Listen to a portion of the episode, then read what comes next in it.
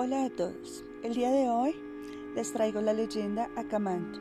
Es una leyenda urbana japonesa sobre un espíritu malicioso que ronda los baños públicos y escolares, que pregunta a la gente si quieren papel rojo o azul. A veces se le llama Aoimanto. Una niña pidió permiso a la profesora para ir al cuarto de baño. Una vez allí escuchó una temerosa voz. ¿Nos ponemos el chaleco rojo? La niña salió de allí aterrorizada Entró en clase con los pantalones todavía por debajo de las rodillas y con todo lo que le había pasado. La profesora, sorprendida por la expresión del terror de la niña, llamó a la policía.